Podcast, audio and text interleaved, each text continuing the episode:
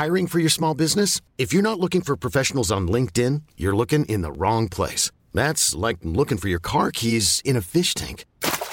LinkedIn helps you hire professionals you can't find anywhere else, even those who aren't actively searching for a new job but might be open to the perfect role. In a given month, over 70% of LinkedIn users don't even visit other leading job sites. So start looking in the right place. With LinkedIn, you can hire professionals like a professional. Post your free job on linkedin.com slash achieve today. Quality sleep is essential. That's why the Sleep Number Smart Bed is designed for your ever-evolving sleep needs. Need a bed that's firmer or softer on either side? Helps you sleep at a comfortable temperature? Sleep Number Smart Beds let you individualize your comfort so you sleep better together. JD Power ranks Sleep Number number 1 in customer satisfaction with mattresses purchased in-store. And now, save 50% on the Sleep Number limited edition Smart Bed for a limited time. For JD Power 2023 award information, visit jdpower.com/awards. Only at a Sleep Number store or sleepnumber.com.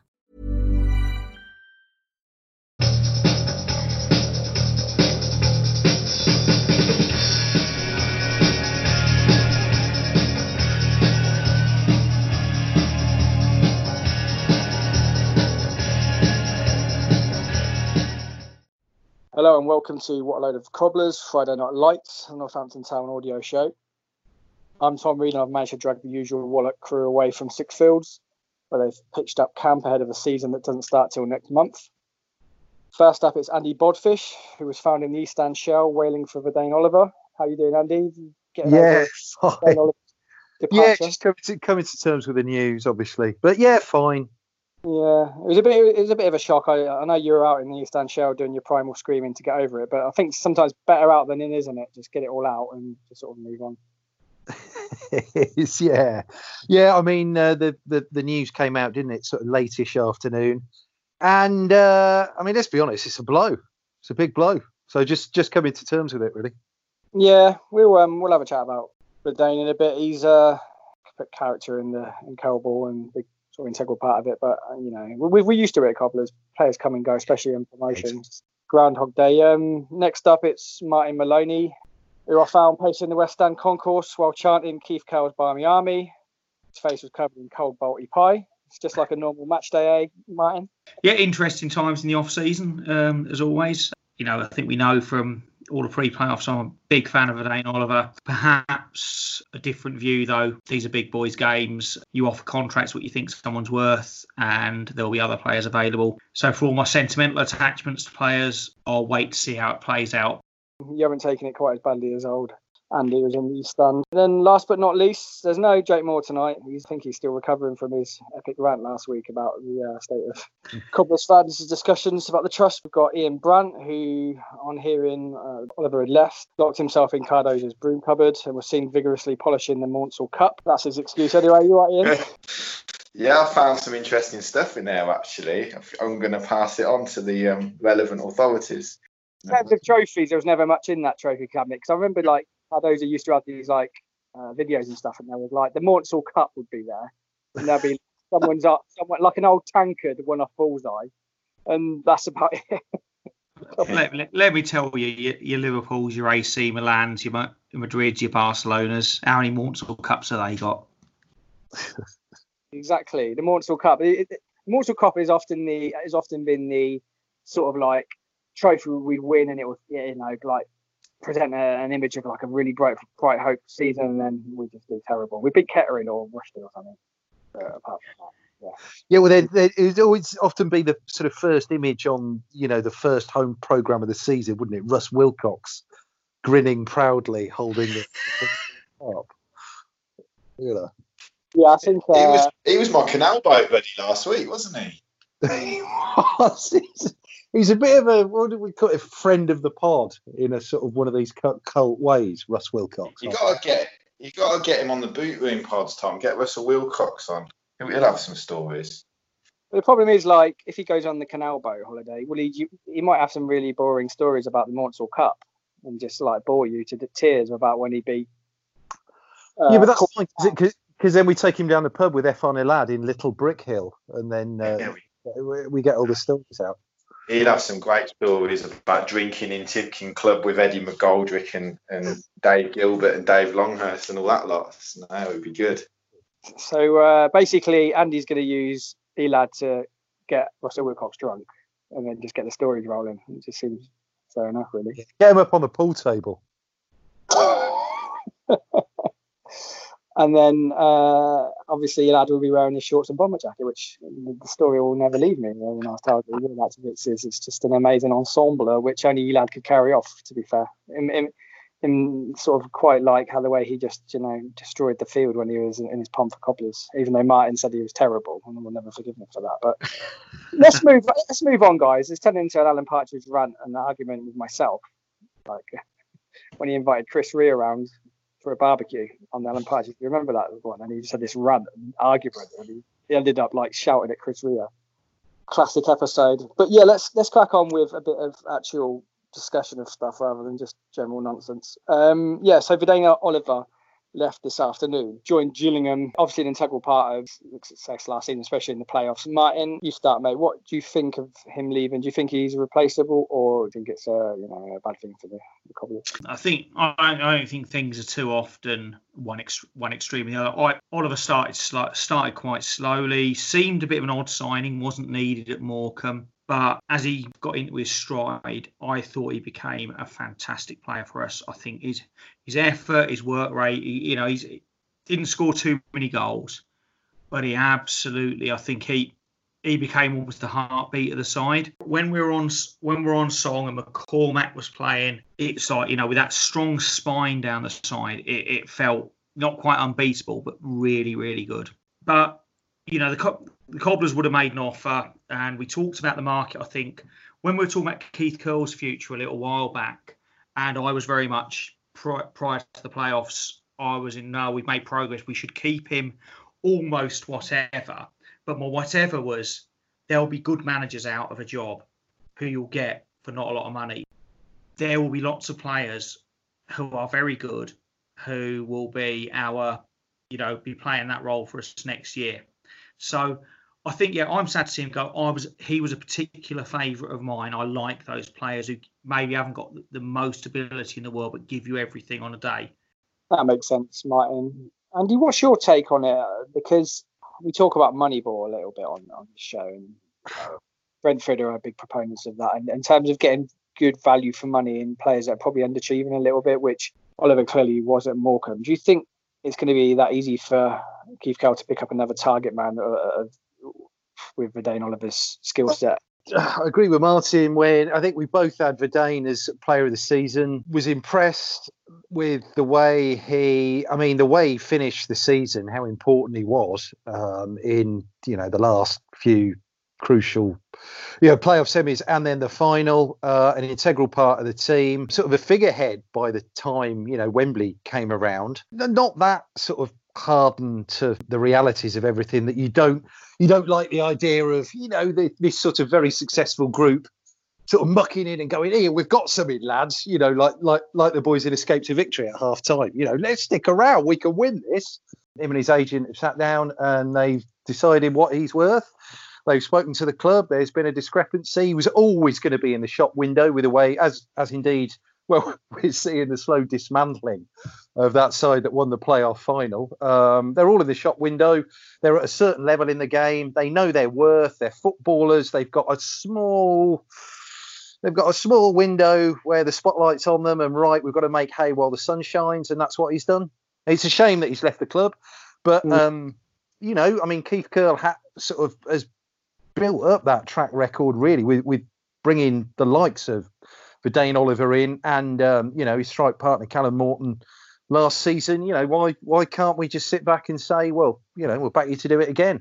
Sure, and that's a that's a good point in terms of these were Keith Curle's players that you brought in, so they were sort of a gimme for him to, to, to an extent in terms of he signed them, and we probably without without Keith Curle, we probably wouldn't have um, scouted them. So they're brought in under his watch, and if they have to leave uh, on his decisions on a budgetary decision, you know, I just we just have to accept that, I guess. Um, Ian, we talked a lot about continuity uh, from last season and the, the, the re-signing of Keith Curle pleased a lot of people in, in, that respect. But it just seems seems to an extent that, and probably for no fault of Keith Curle's mean, that Keith Curle's stayed.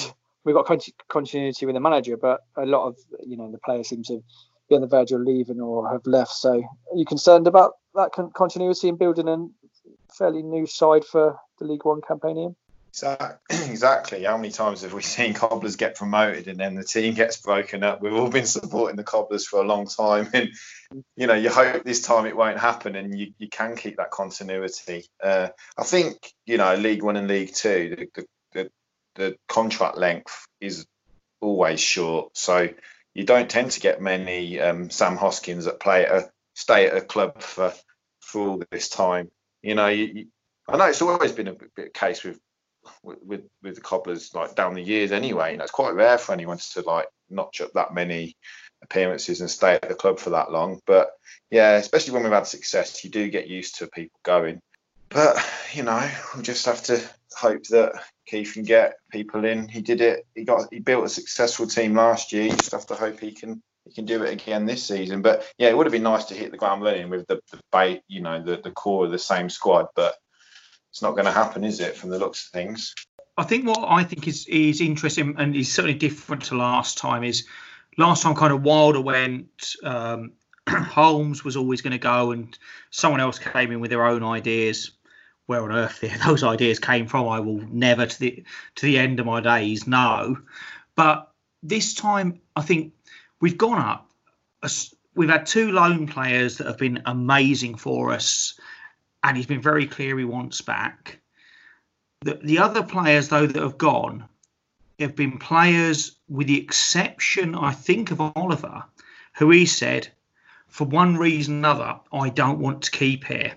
Um, so it feels like you can never expect to have the same sort of 14, 15 year to because absolutely, as Ian says, the contract lengths, the average contract length is probably about 14, 16 months. It's definitely less than two, fewer than two years. So, you know, we get used to kind of change, but it feels like, and maybe it's just spin on Curle's part, I don't know. But it's like, well, I've got two loanees have gone higher level, but I want to try and get them back if I can. I've made an offer for someone to someone for what I think he's worth, and I've let these go. It feels almost like he's in the driving seat there with these negotiations. Mm. So, you know, I'm a glass half full kind of guy. Mm. I'll kind of take that as a positive. Yeah, I think we've got to face the realities of what is going on with, with COVID as well. Uh, I think most lower league clubs are actually in a battle for survival. There's talk of let's sign this person, let's sign that person. We've got to keep this this person and that person. But when we look at the realities of uh, the, the, lack of turnover for the football club and the way the economy the going nationally and with spikes happening here and there with COVID, we're lucky we're signing anyone really, and anyone that leaves, no one can really argue because you know we can't be carrying players on money that's going to do the club a disservice. So, from Vadaine Oliver's perspective, I've got I've got no upset whatsoever about him leaving, really, and I can understand him leaving. Uh, in this situation, any person is going to take the best offer they can get. They're going to look after their family. Don't know where he lives. Maybe he wants to be further south, uh, Gillingham, but you know, uh, fair play to him for what he did. Like Martin said, the contracts are short in football, so he's got to get the best deal. And the one thing that I do laugh at, it happens every time a Cobblers player goes to another team, especially in the same league, and there's a bit of a sort of a feeling of you know, why has he gone there? Cobblers fans' noses out of joint. It would be nice just for once if we didn't have fans saying sort of like casting aspersions on him, saying he weren't that good anyway. We can do better. You know, we're not. He's not that good. You know, we've done better. We've done a good deal by getting rid of him. We'll get someone better. And it'd be nice just for once to say he was a good player.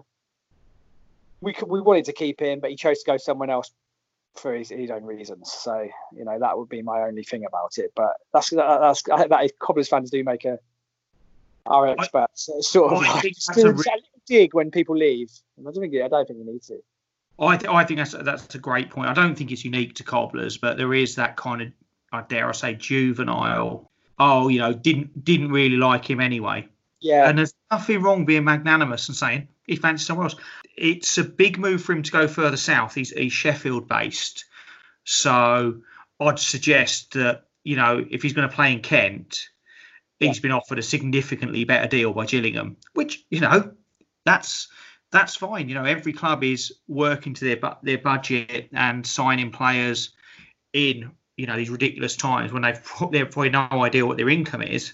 So you know you know, good good luck to him, um, and you know, good luck to Jules for taking a chance on him. I think he's a great guy, but we all need to kind of realise this is people playing for their their families, for their livelihoods, and all that. And it's a job. You know, we'll we'll go and support teams, we'll give people stick, but you know, let's let's get real and understand. Exactly. I mean, you just say let's get real. I mean, certainly with uh, you know sportsmen and well, you know the the football world, you've you know, life's about moments, isn't it? And, and seizing the moment when when there's a little bit of heat on you.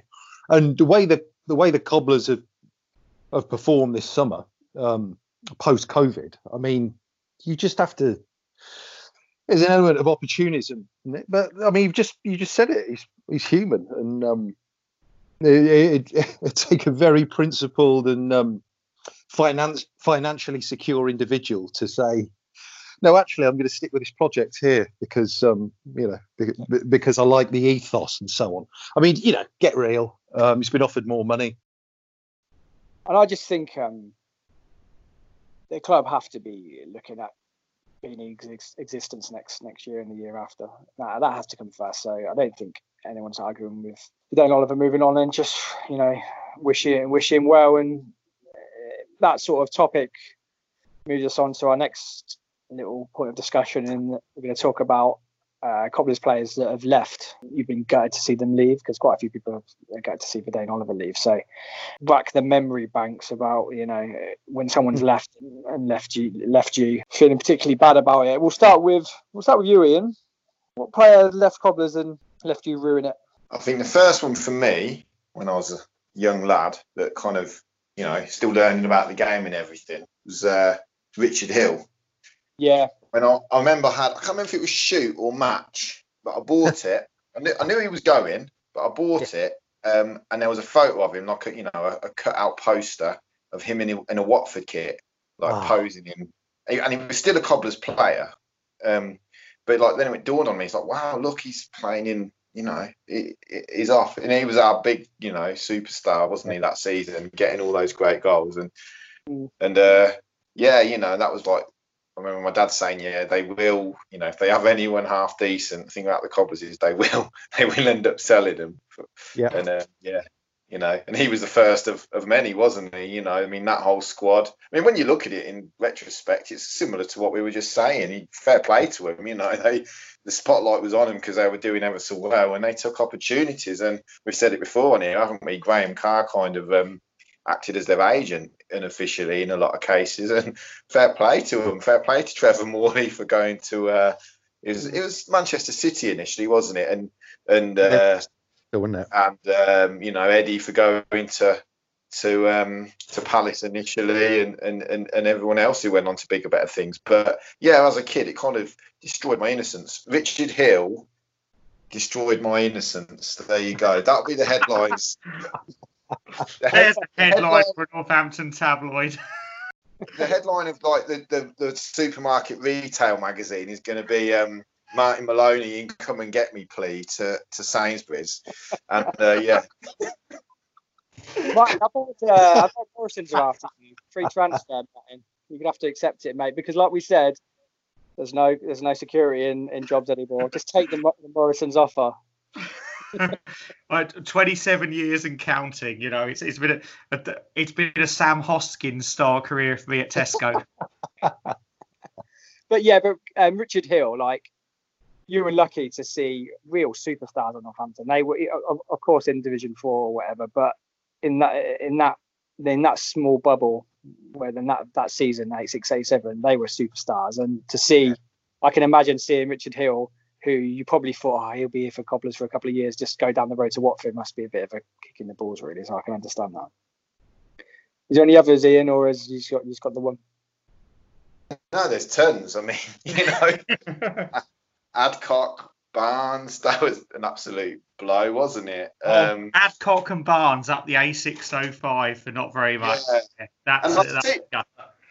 Man, who's your Cobblers player you, you still miss to this day and you were upset when they left? Um, I think um, as as Brandy says, it's like there's there are loads, aren't there, that you you regret. I mean, my you know one of my big ones would be twice Bayo, you know, for the for the character and what he what he brought. The the quirky ones, guys that came in and for a short while were great, but then were let go and never did anything, did anything else. John Hodge was one of my. He came in and was. I think had half a, a a season and a half maybe, and he was oh, he was a terror. I think the one and he's he's still a current player doing very very well. That that pissed me off more than anyone was Ivan Toney. All of the others, you know, I think were either manager, you know, an inept manager like Boothroyd couldn't cope with the personality like Akinfenwa let him go. Well, Boothroyd's a manager, he says who comes and goes. I, I kind of respect that, even if I even think the bloke's an idiot it's a bad decision. When we were selling players for 200, 200 250 grand back in the 80s and early 90s in order to spend that money to strengthen the side, I'm kind of fine with that. When it was a player that the manager just didn't rate or that, you know, Ian Henderson, you know, what is he 37 now? He scored goals everywhere all his career mm. except for one season that he spent with us. Sometimes it just doesn't work out. Ivan Toney, though, young player, had done really well for us. Some of the fans maybe didn't didn't warm to him too much, but he scored goals. He was developing. You know, he was was he 20 when we let him go 19 or 20 we let, we let him go for not very much Newcastle, but we did it purely to cover up. You know, pay the wages for a, for another month. Went to Newcastle, no sell-on fees, anything. Bummed around, didn't you know, didn't quite find his feet anywhere until you know that mob up the A605 got their hands on him, and now you know Celtic, Premier League sides, Rangers, all looking at him, thinking this is a bloke that's worth spending sort of eight figures on. Yeah. And that's the one that felt like we knew he was potentially really, really good.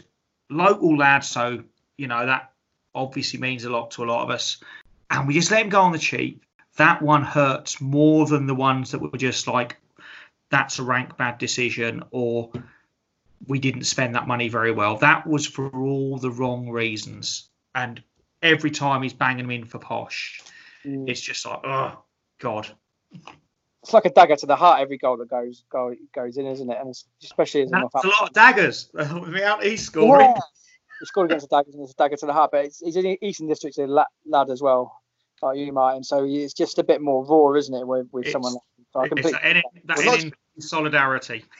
Yeah. Um, he's a Cobblers fan as well, isn't he? He's a, he's a Cobblers fan and and he loves the town and everything. And, Yeah. you know, the circumstances were, your Martin's right, it was a disgrace. And, um, you know, I remember talking to people at the time who knew him, um, you know, because, you know, people locally or whatever, and they were sort of saying he's a kind of, he's in the dark as much as as we are. You know I mean? He's kind of his fate is being decided for him in a way. I think you know he knew that there was interest in him, and obviously, like any player, he wants the best for his career. But yeah, it was it was it was horrible. But you know, you can't help but wish him all the best. And the sooner he's out of Peterborough, the better. So I hope he does get his big money move. Exactly. Uh, I remember his dad used to come to the games. He's got a nice family, uh, you know, very supportive of him, of him. And yeah, I can I completely agree with Martin. We'll have to move on from Ivan Toney. It's just too upsetting to talk about. Um, Andy, who's yours, mate? the one I didn't have to think about when um, you know you mentioned that that's what we'd be talking about. What was Richard Hill? I was straight there, but I mean Ian has just articulated it far better than I ever could.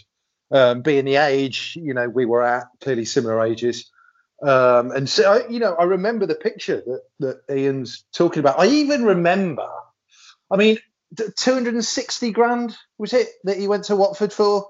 And I can remember having those same conversations with my dad, um, sort of in the, oh no, this perfect world is slowly sort of falling apart. and thinking that amount of money, my God, you know, it, it, my you know my ten year old head couldn't get my head around it.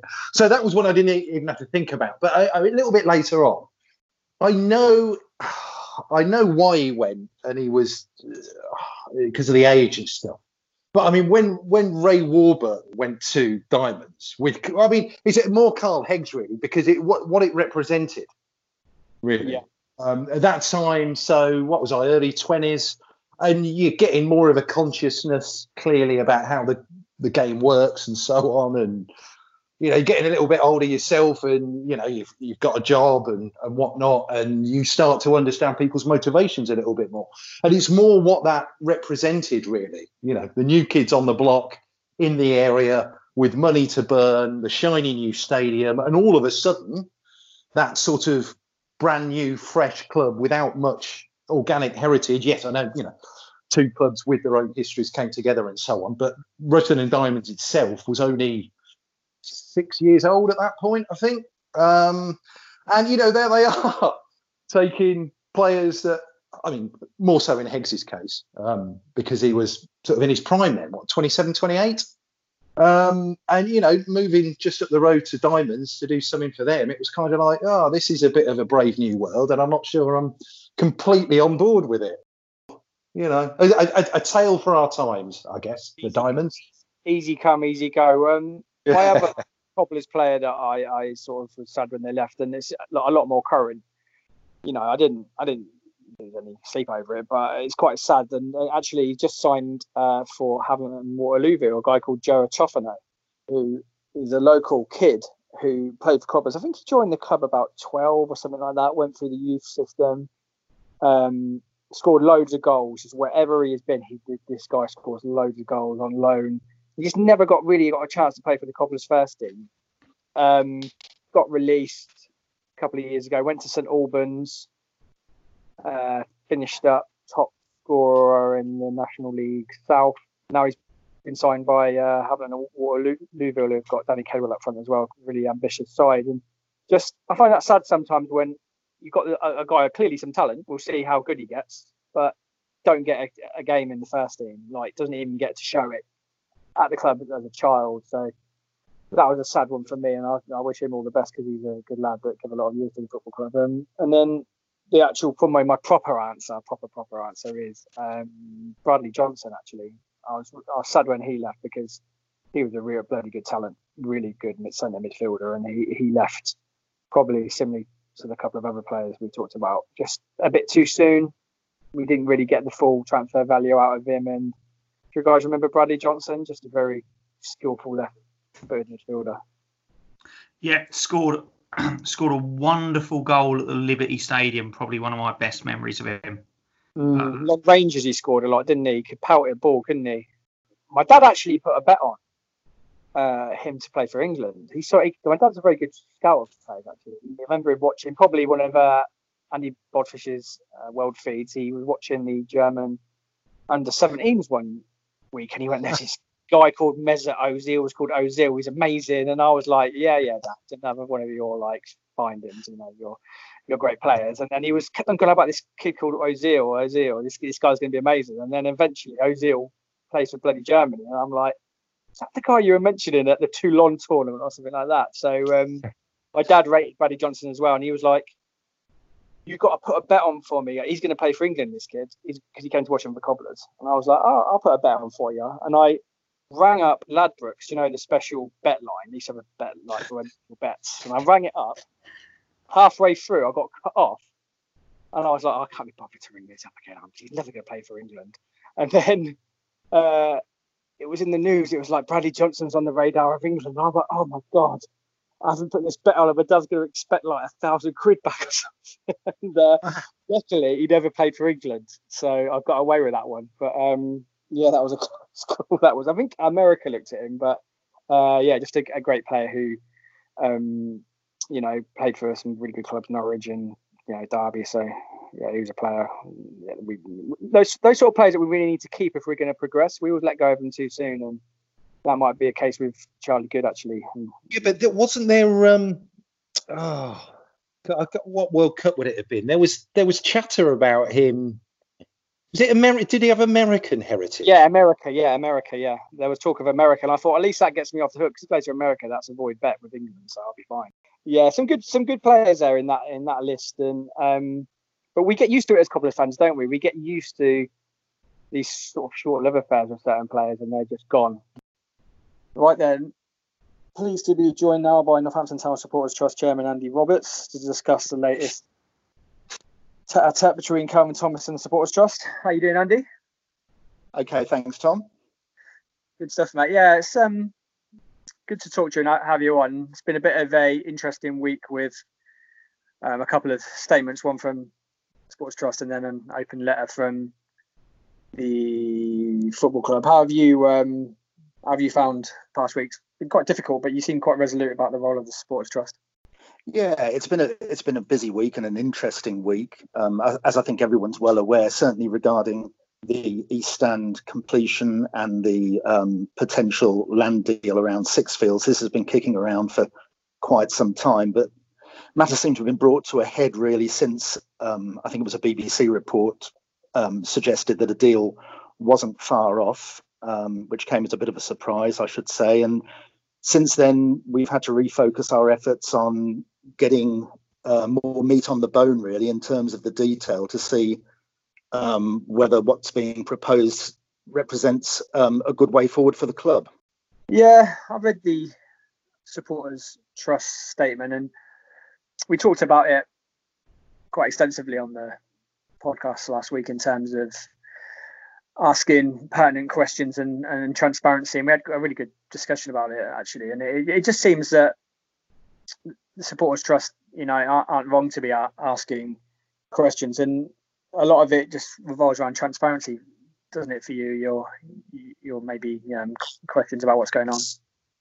Yeah, I mean, transparency is the is the, the key theme or the key message, if you like. Um, for the last however number of many number of years, um, stuff's been kicked around, but there's been very little detail, very little openness about what's being considered, and that's just something we've been pressing for consistently. Really, um, that all parties, you know, we want a good deal for the for the for the club, the owners, for the people of Northampton, whatever comes forward. But um, I think in light of where we were five years ago and, and the problems with the uh, Cardoza regime, which have been well documented, um, which were continually cloaked in commercial confidentiality, I think we need to move on from that. We understand that certain things need to remain confidential, um, but we can't risk um, the, the, fact that um, a deal might go forward without proper scrutiny again. I don't think that's um, reasonable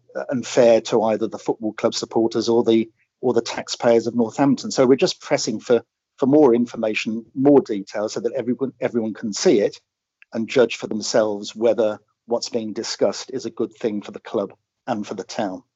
I think it's it seems reasonable that the Sports Trust is, is doing its job in holding the club to account and asking questions at this stage might actually be quite fruitful because let's face it, the, any sort of land deal is going to have to go through scrutiny and uh, you know the, the, the borough council um, votes and stuff like that. So it actually might be quite helpful now if some of the answers questions get answered and before things actually go to a more more public sort of Northampton level. So it actually might prove strangely quite sort of useful that these questions are being asked. Now, um, Kelvin Thomas sent you a reply to uh, the the trust statement, an open letter this week, uh, following on from the trust communication with regards to Sixfields land deal.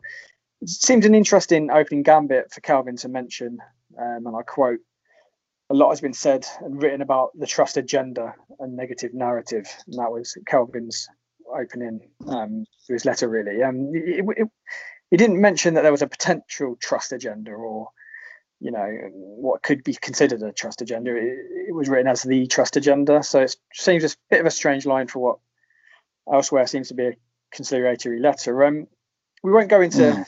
Details before the, the, trust and club have met um, mm. and it seems there's a meeting with the council coming up and yes. you know you took you took a bit of flack for the response um, to the letter and probably what seems to me a bit sort of slightly over the top, but which mentioned you know you've got a meeting with the council, and can you talk a bit, bit about you know the, the way forward, and you're going to speak to the council and yeah, I've seen a few of the comments on on social media, and a lot of people um, suggesting we should. You know, the response was a little bit um, uh, cold and non-committal, and we should be um, jumping very quickly into into meeting with the football club. And we we would like to meet with the football club and also the council, obviously, to get some more detail and and understand the detail um, better.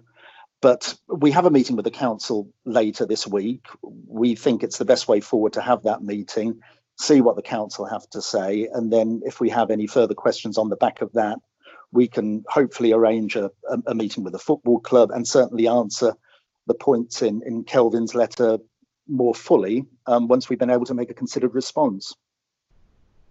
That seems pretty reasonable. Ian, what's your what's your take on the the response from the football club to the trust, um, you know, questions about the the Lund deal, and and uh, after that, the response of the certain number of fans. Ian,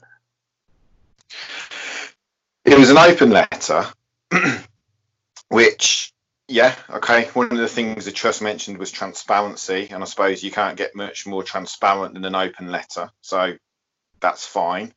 Um, for me, in a way, I don't know, Andy. Do you feel it was progress that that the club had actually kind of responded and and and, and written to you directly in that way? Um, yes, I, I, would think it's progress in a way, in as much as the fact, obviously, I think it, again it's been well documented that relations, sadly, between the club and the trust have not been great for the last 18 months, and in engagement has been well nil to, to put it bluntly. So to, so to receive a letter at this stage was was was a pleasant surprise and hopefully a constructive way forward. That's the way we certainly um, look at it. And um, in the same way as we look at a meeting with the council as a way forward of finding out a bit more of the detail behind what's proposed. Yeah because that was kind of my take on it that i mean like we, we talked on the, on our podcast last week about the fact that we didn't want a repeat of what happened under Cardoza. Now, obviously, in the events that led up to the initial deal being done um, with NBC, Cardoza back then wouldn't have needed to send an open letter to the then head of the trust because you know they were on the board and they were there and they mm. kind of you know waved it all through um, mm. effectively. Mm. And as you say, you know, if, if it felt to me when I saw that that in a way, well, it's progress because the club have have, have deemed it necessary to, to send this open letter, and they kind of just were showing that they wanted to engage.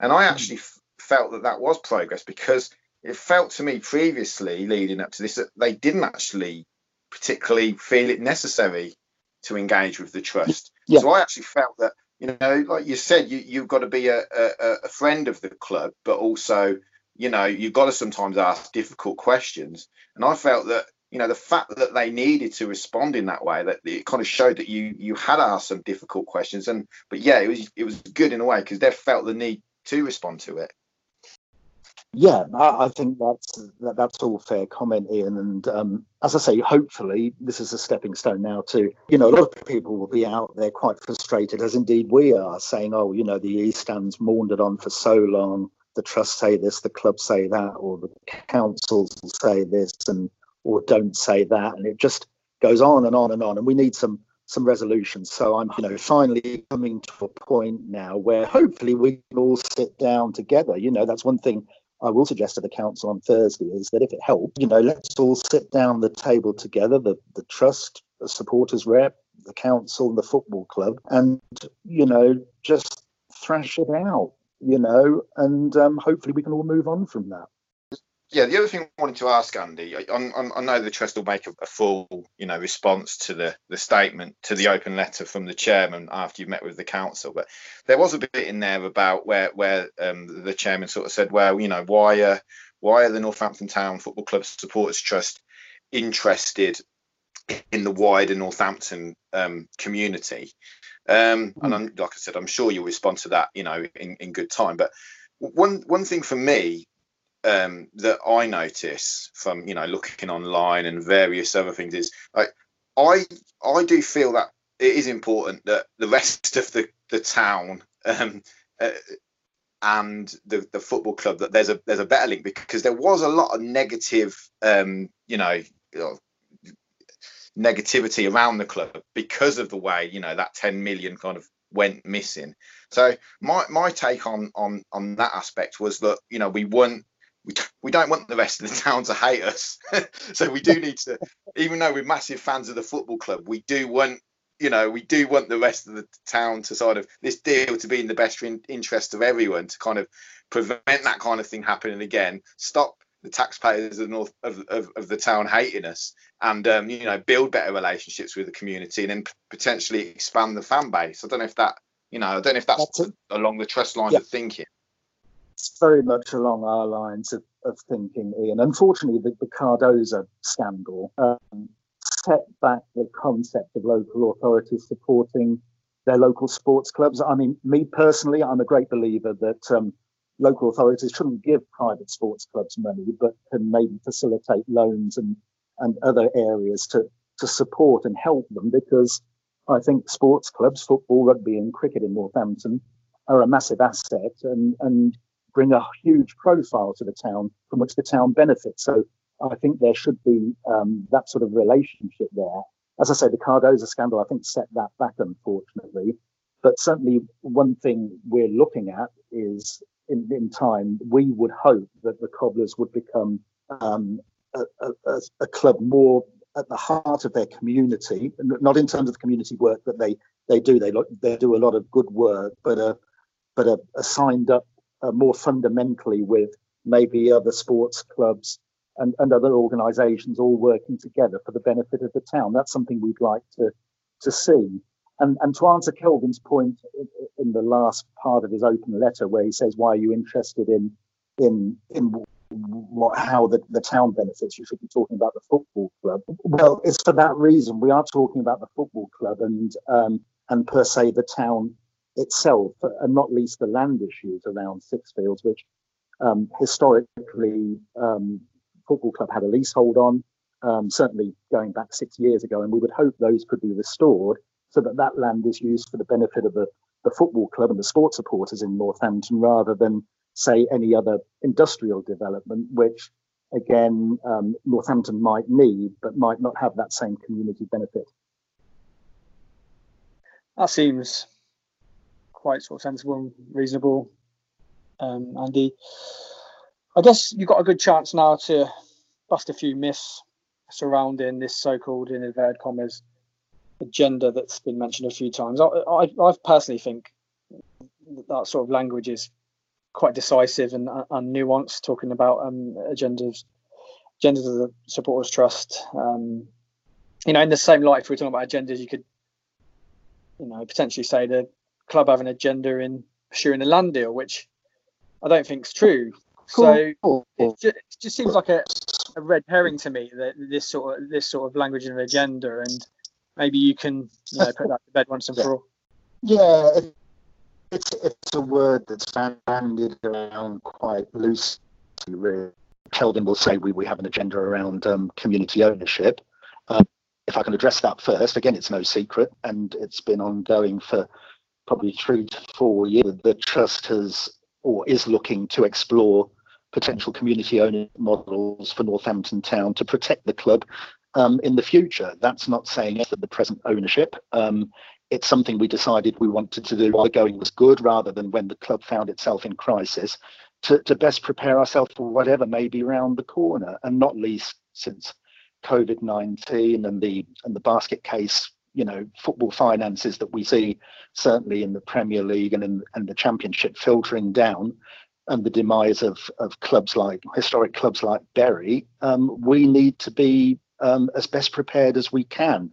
Um, so we are preparing a community ownership model. Should hopefully not, but should the club once again fall into crisis, as has happened a few times in the not too distant past. So um, I struggle to see why we should be criticised for that, because I think we're, as part of the supporters trust, looking to protect the club. We should be you know, looking at all these contingencies and, and doing our best in this regard. I mean, to say that we're actively looking to take over the club um, is is nonsense, really. And I think even you know those who would expand that argument uh, would would agree that it's nonsense. Yeah, but Andy, um, you know, I was looking into this, you know, prior to speaking to you. Like, for me, the, the, there's been two times really when you've seriously thought about fan ownership in the last few years. One's the obvious one, you know, and I was at one of those meetings at the, the park in um, back in was it 2015, wasn't it?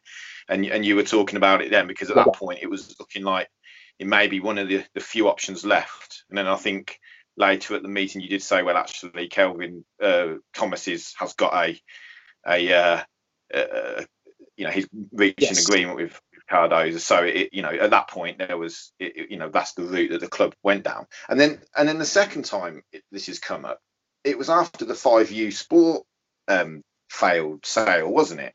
Where it was am I right in, in thinking that that's when you started thinking, well, you know, clearly there's plans to sell the club. Um, what the surely the fans should have a say in that. I mean that that sale it, it almost went through, and uh, am I right in saying there was there was zero consultation with the trust on that one? Yeah, no, that that's that's absolutely right. Um, the first we learned about the five sports sale was when it appeared on the club website, so there was zero consultation. Yeah, that was that, that five year sport period was a very difficult period, and um, especially when you know the things started to unravel on that level. But um, in terms of the, I think the problem is is that fan ownership is not even the correct term for what the, the trust has been looking at. You know, um, it seems to be fan ownership used to be seems to be thrown around like some sort of pejorative term. Um, so there's two points to that. In that the trust have been clear that it's taken a look at community ownership as a fail-safe in time of crisis or club sale, which seems really sensible, especially with you know that football fans finances teetering as they are. And then the second part of it is that the trust never seems to have advocated a straight 100% fan ownership model, which you know AFC Wimbledon are doing successfully, and clubs like Exeter approach it. But instead, the trust have looked at a, hybrid community ownership system, which allows outside investment but retains you know protections for the club and the community. So um, this thing, oh, it's all about fan ownership and stuff like that. It just seems it just it just seems like a red herring that takes away from the actual pertinent questions the trust is asking. Don't you think, Andy? It does. I mean, we, as part of the work we've done, we we've looked at all sorts of different models and consulted with different clubs who are either in um, community ownership or have experienced it, and it's been, been very very interesting to see the you know the wide variety of models that exist out there. Um, I mean, I think it's fair to say we're quite taken by the the model that operates in the German Bundesliga, the 50 plus one model, um, and that we would favour any any hybrid model really um, involving the trust and obviously investors who who want to come in and and hopefully take the club forward. That's that's I think where ideally we would pitch this should the situation arise. But it's I think it's important to understand to listeners that maybe panic a bit about any sort of talk of community ownership and prefer like a what I call a god figure in charge of the club that takes care of everything and you know you just get on with supporting the club, which is fair enough. That any community ownership model would would have to be done really by a vote and consensus. So nothing could ever be forced through. So it doesn't hurt to be discussing and talking about things in a reasonable way. And that's what I felt um, last no. week. We had we had a really good discussion with the podcast crew about about just about the, the sports trust in general. And uh, I think the, the, problem is, and other people have alluded to this, is that it seems to be a, a discussion of extremes. So either the truster, you know, whatever, or, or the you know the the club are aren't doing their job properly. Or, but it's, it's fine mm-hmm. just to sit in the middle and just uh, hold back. And I think more fans should just do that. Just listen to what the uh, club have got to say, listen to what the trust have got to say, and make a balanced sort of appraisal, don't you think, Andy? Yeah, I agree. I I, I wish that that would happen um, really, and um, just you know for people to hopefully sit back and and and take stock of take stock. To be fair. Um, but yeah, I think it's important to remember that it, it, although sometimes it feels like a, an argument of extremes, I don't think people are actually too far apart in their in their opinions and their beliefs. Everyone wants the, the, the best for the football club. We're all, you know, on the same team, and I just think that it just needs a bit more of a reasonable discussion. And let's remember the trust order, you know, volunteers have got spend their free time trying to look look at the long term health of the football club. So I think you know it, there must be a bit of a not that you're too bothered by, it, but there must be a bit of a you know a personal cost to an extent that you're you're giving up a lot of your time to do this, and you get you get it in the neck more than most, you know. Well, yeah, probably, but you develop a, a thick skin, or you have to develop a, a, a thick skin. Yes, we're all volunteers, and um, sometimes you do question whether whether it's all worth it. But at the end of the day, you know, we're all Cobblers fans, whether we're trust members or not, whether we believe in community ownership or not. Um, what unites us all fans, and we all want what's best for the for the for the football club.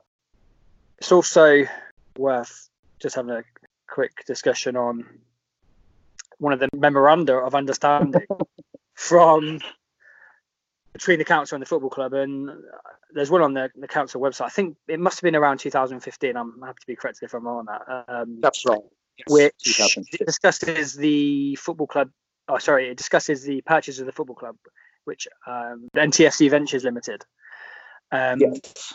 And it basically, I've, the memorandum of understanding I've put on the Twitter and stuff, and it says the following: um, the football club will establish arrangements with the Supporters Trust for their involvement in the football club as soon as possible, and the latest by 31st of March 2016.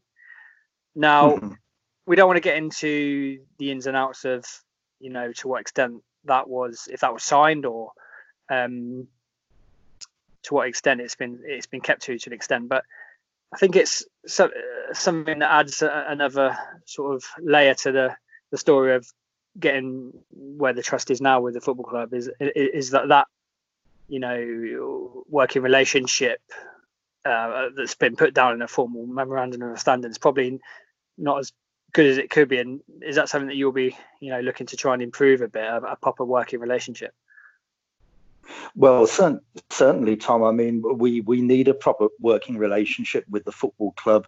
Um, what I would call a, a, meaningful relationship. When you refer to the memorandum of understanding, um, in fairness to Kelvin Thomas, I mean, he made it quite clear to the trust at the very outset that um, he didn't envision, I should a member of the supporters trust being on the board. He didn't think that was feasible or practical. For the last 18 months or so, um, the engagement hasn't really been there and the relationship has broken down, which is a shame, and, and we we need to look to restore it.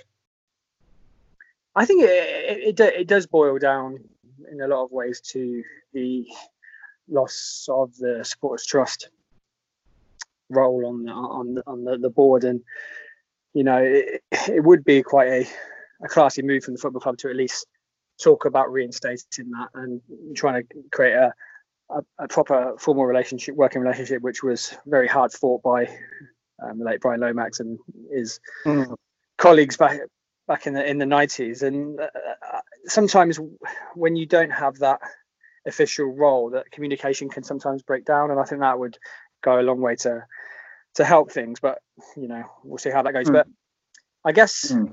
in terms of the redevelopment itself one of the sort of slight concerns is that there hasn't been much detail about what you know, in terms of what the football club will sort of get out of it in terms of facilities.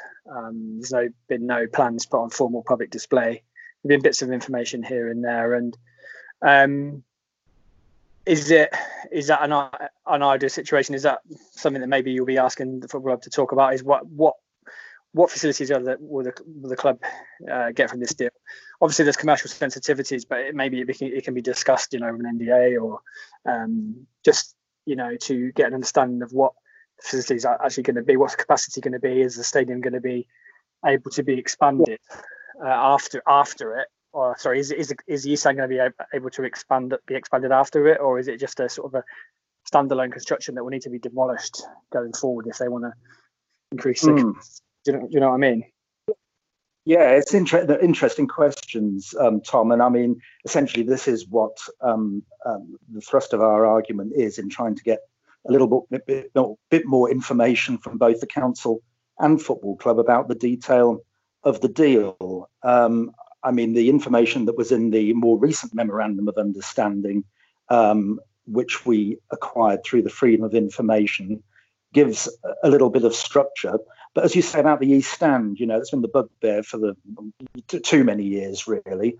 And we still have no real idea what that East Stand will look like, and um, and we uh, and we have an argument as to what it should look like. Um, you know, there's no detail around um, are they going to just build on the existing structure, just put more seats in? Are there going to be boxes in there? Is there going to be a um, conference um, facility or even a hotel or or anything added on onto the land behind. Mm. Um, there's just no there's just no detail. There's an argument to say that it might be better for the whole structure to come down and you start again from scratch because what was there before wasn't really that satisfactory. All very valid arguments and discussions to be had, but as yet we haven't got any detail, and that's why we're pressing for a more open and transparent look at what's on the likely to be on the table. Sure, and that sort of, I think that sums the situation up a bit in terms of um, just just wanting a bit more meat on the bones of this of the thing now because the there obviously are plans there. They're, they seem to be going along fairly nicely from club's perspective, and it can't go to, to the stage where it, the, the, the plans are, you know, go to go to the council and then are just there sort of like like it'll lump it that, that there surely has to be some discussion with the supporters trust even in in in private just to answer a couple of questions. And then and then maybe you get a better working relationship and you get a better you better better way forward. But to to have so little information out there is just not ideal for any sort of uh, healthy relationship or you know a, a football club with the history of ours you know. Well Exactly, and that's the telling point, really, isn't it? And commercial confidentiality will be quoted, as of course it was um, during the Cardoza years, and of course that didn't end well. And while, we're not suggesting that um, this isn't going to end well, um, I think we, we need to learn the lessons from the past. And certainly, as far as Sixfields is concerned, and potentially public money is concerned, we need to be as open and transparent as possible. Yeah, that makes that makes a lot of sense, Andy. And thanks for taking the time of coming on the podcast. And hopefully, in the in the, the weeks ahead, there can be a meeting between the trust and the club. Try and um, move things forward, a bit of give and take on both sides, and just get things a bit more um, cordial because it's not good for any of us.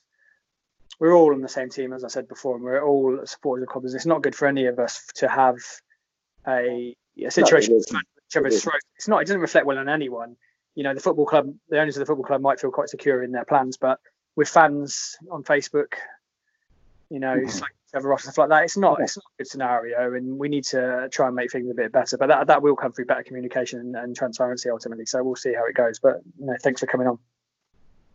Not a problem. Pleasure. Thanks tom. Yeah we'll speak soon mate. Take care. Okay thank you. Cheers mate. Bye bye talked about a good few things today. We're going to wrap up with a little bit of a, a segment, a little musical interlude. Maybe uh, one of your answers might be our little trad jazz quartet we talked about earlier in one of the previous podcasts. But uh, we're going to talk about, we're going to make a cobblers playlist, right, of songs that either remind you of cobblers or sum the cobblers up. Talk about like like a Spotify playlist, so to speak. Um, we're going to choose three songs each, raid the musical memory banks of music we um, like listened to over the years. So we'll start with uh, we'll start with you, Ian. Let's have three cobblers or three pop songs that remind you of Northampton. Or I'll get I'll get the two obvious ones out of the way: Sixfields Boys and um, Rising to the Top. They are obviously, you know, they, they're not they're novelty tracks, but you know, if that's not going to remind you of the Cobblers, then what will? And this, the third one is that uh, 80s classic, Never Going to Give You Up by Rick Astley. Mm-hmm. Obviously, obviously because of our uh, you know because because of our loyalty to the club we are never going to give them up no matter how bad things get the other thing i've just got vivid memories of them always playing it at the county ground standing on the hotel end and then playing it all on the cricket side or i even remember do you remember when the Spion Kop they used to um, have it for home fans um, for a period and they used to put the away fans in that um, like cage basically next, Yeah. next to the uh, yeah, I remember. I remember. I remember. I think it was my mate's. Um, my mate. Um, his birthday party. We went and watched Cobblers um play uh, for for his birthday treat. And um, yeah, I remember standing on the Spion Kop and, and Rick Astley reverberating around the stadium. So like, we're talking maybe what 88, 89? Yeah. Isn't that like a perfect image or a, a quite surreal image of away fans being locked in a cage? in I a- know. Listening to Rick Astley? Something out of I a think- film. No, I think there was a headline in the Chronicle Echo. Like whoever we played, their fans had complained, and there was a quote to the Chronicle Echo report, and it said, you know, we felt like caged animals in there. It was a disgrace. You know, why should we make, be made to watch football in these um, conditions? Were they just complaining about the uh, standard of football? Just watching the cobblers, yeah. yeah, they put us in this terrible football in a cage. You're like, it's worse. I've been in a zoo. Probably. Yeah. Yeah, that's uh, yeah, you know, Rick Astley. That's a that's a classic one. I can imagine that. You know, I used to stand in the hotel end, and um, I can imagine that sort of uh, out over a dodgy tannoy. A bit, uh, you know, tannoys never worked that well, did they? But that's a solid one. And the other two you chose, like Sixfield Boys. You know, no one outside of Northampton's had that one, but uh, has a lot of um, fun memories, doesn't it? And uh, Rising to the Top. I remember that from the. Told you before, like my brother's mate gave me the video. It was called Rising to the Top, the video, wasn't it? And there was uh, the song on it, and it was just uh, a really good sort of. Well, not really good, but it was like a rock sort of anthem, wasn't it? An 80s rock anthem. It sort of summed that a whole period up. That's right. Yeah. So some quality, some quality tunes from you, Ian. Uh, let's go with you, Andy. Who are your three songs? Yeah, I mean, as you know, sometimes it feels like heaven uh, watching the cobblers. Um, yeah, it can often be a road to nowhere. But um, I'm going to have to go with um, so Big Mountain. Uh, I was thinking about it the other day because it came on um, Heart 90s. Nice. Um, oh, baby, I love your way, which was which which was a big track in uh, in the formative years. But you know, yeah, I love the Cobbler's Way. You know, I was I was sort of, yeah, grew up with it. and Just you, you go with it. Uh, a bit of a personal one, really. Um, number two, probably Bette Midler from a distance because. Um, you know, for, for for six years, I, li- I lived outside the country, and um, you know there are holes in in in sort of cobbler's viewing. Um, you know, from the uh, so we're talking 2000 to sort of 2006 and thereafter. You know, with the job I I, I do, um, I basically I sort of didn't want to be um, watching the cobblers. I wanted to be working because that's what I was doing for a lot of the time. So you know, there are gaps, and it's it's it's a lot of um, it, it it's very educational for me to listen to a lot of the stories and you know the sort of behind the scenes um, tales of um, of certainly the the 2000s and the early early 2010s, I would say. And then obviously you got to go with um, some of my favourite 80s artists, uh, Cecil and Linda Womack, Teardrops. I mean, yeah, it's just you know, there's there's just a lot of emotion involved with the cobblers. And then of course it's a case of dry your eyes, mate. Um, so you know. Andy, tell us some lyrics from Teardrops that you can remember. Tell us. So, so Uh, teardrops, teardrops on the dance floor remind me, baby, of you. Ah, tune. I like- I know yeah, that one. yeah. I think And- from a distance, so on and so forth. You know. you're from a distance is because you were stuck in that cage in the uh, county ground, weren't you? And you couldn't see the action. yeah. Martin, come on, you're you're, you're into music. I, I, um, I know you'll have some good ones. Um, yeah, had, had, a, had, a, had a few thoughts. I don't think I will sneak as many lyrics into into it as An, as Andy did, or song titles. But um, I did I did kind of come down to three. So I think the first one is just kind of a what you know what song puts me in mind of being a teenager in the hotel in the mid sort of late eighties, and it's got to be Yazz and the Plastic Population. The only way is up. Just Mm. hearing that play as it was getting to sort of five to three and the teams are going to be running out. always gives me gives me kind of goosebumps just thinking back to back to those times. And I think um, probably without being political or commenting on other current events, uh, huge fan of Roddy Frame and Aztec Camera, and I do think a lot of us, and I'll put myself certainly in this, in in kind of this group, when things started to go awry under the Cardoza regime, um, some of us tended to kind of just it'll be all right, you know, kind of think we're a little bit oblivious to what happened. So I'll go oblivious from Aztec Camera. Nice. Nice. And, and then I think the other one though, the one that you know, because I guess one of them's a good thing, one of them's a bad thing, and maybe God, let's hope the same thing don't happen again.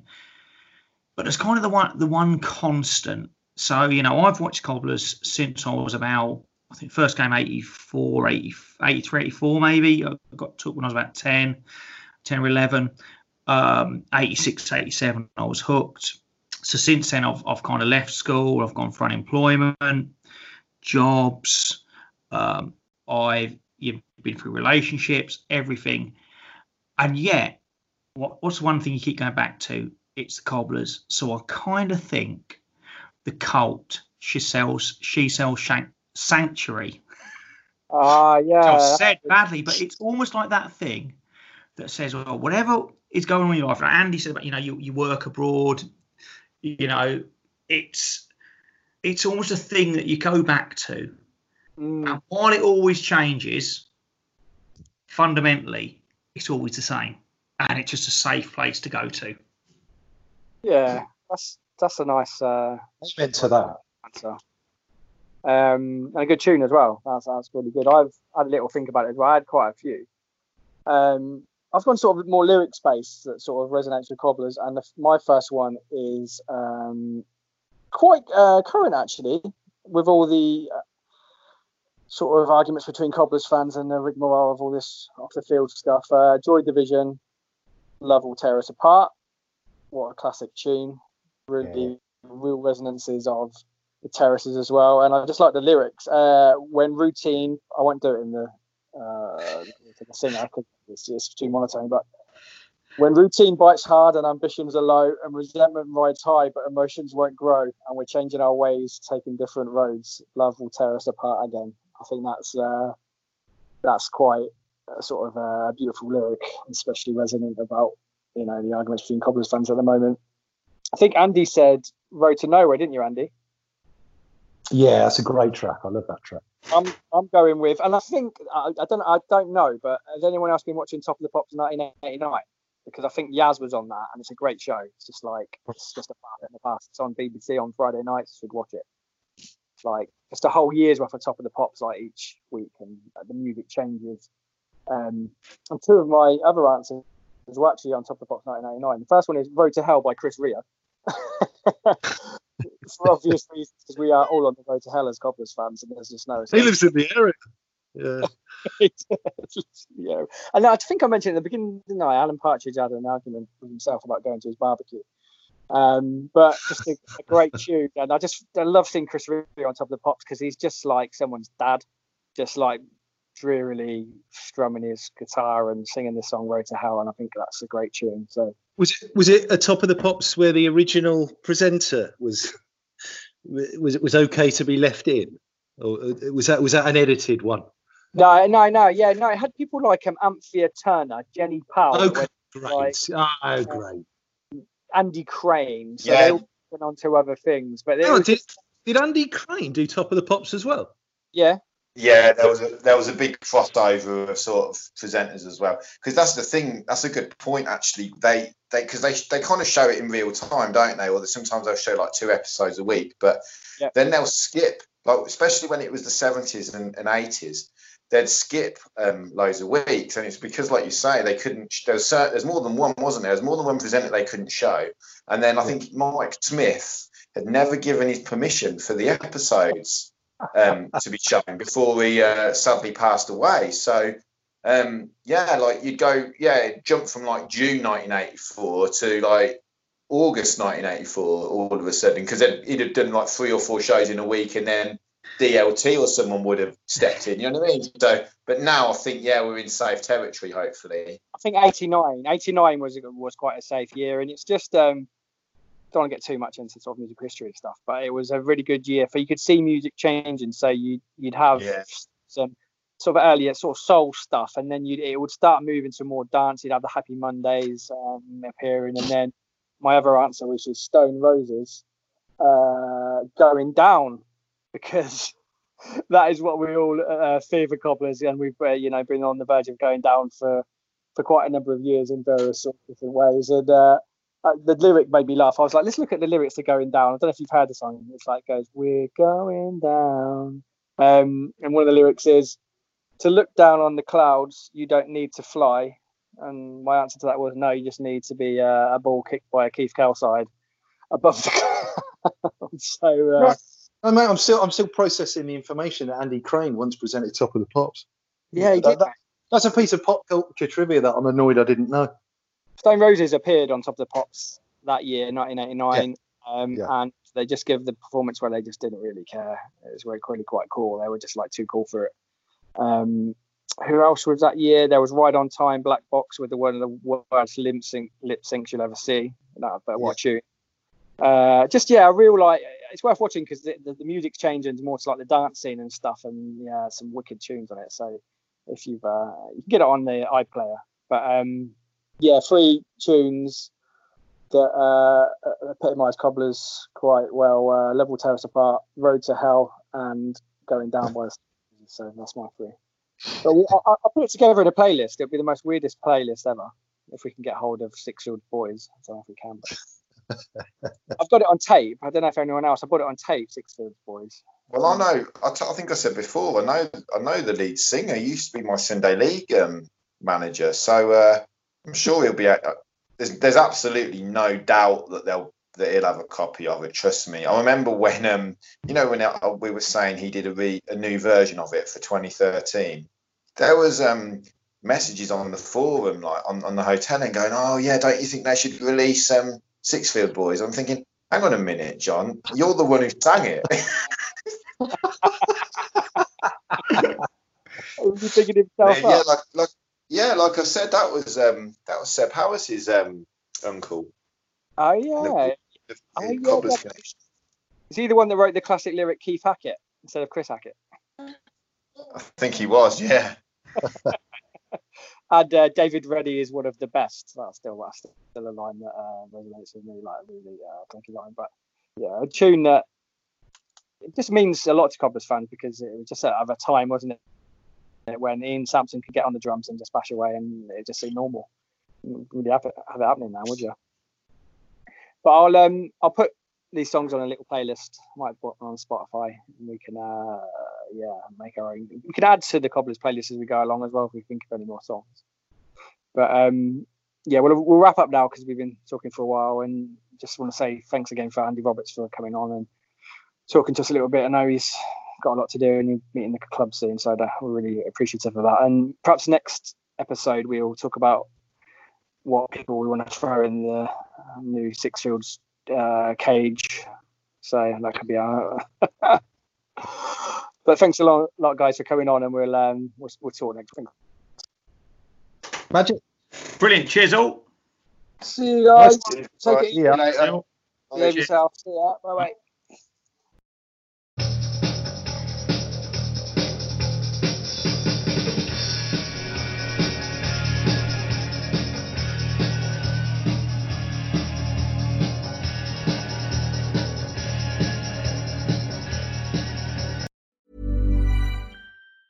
Planning for your next trip? Elevate your travel style with Quince. Quince has all the jet setting essentials you'll want for your next getaway, like European linen, premium luggage options, buttery soft Italian leather bags, and so much more. And it's all priced at 50 to 80% less than similar brands. Plus, Quince only works with factories that use safe and ethical manufacturing practices. Pack your bags with high-quality essentials you'll be wearing for vacations to come with Quince. Go to quince.com slash trip for free shipping and 365-day returns. Hi, I'm Daniel, founder of Pretty Litter. Did you know cats tend to hide symptoms of sickness and pain? I learned this the hard way after losing my cat, Gingy. So I created Pretty Litter, a health monitoring litter that helps detect early signs of illness by changing colors, saving you money and potentially your cat's life. Pretty Litter is veterinarian developed, and it's the easiest way to keep tabs on your fur baby's health right at home. Go to prettylitter.com and use code ACAST for 20% off your first order and a free cat toy. Terms and conditions apply. See site for details. Imagine the softest sheets you've ever felt. Now imagine them getting even softer over time. That's what you'll feel with Boll and Branch's organic cotton sheets. In a recent customer survey, 96% replied that Boll and Branch sheets get softer with every wash. Start getting your best night's sleep in these sheets that get softer and softer for years to come. Try their sheets with a 30-night guarantee. Plus, get 15% off your first order at bollandbranch.com. Code BUTTERY. Exclusions apply. See site for details.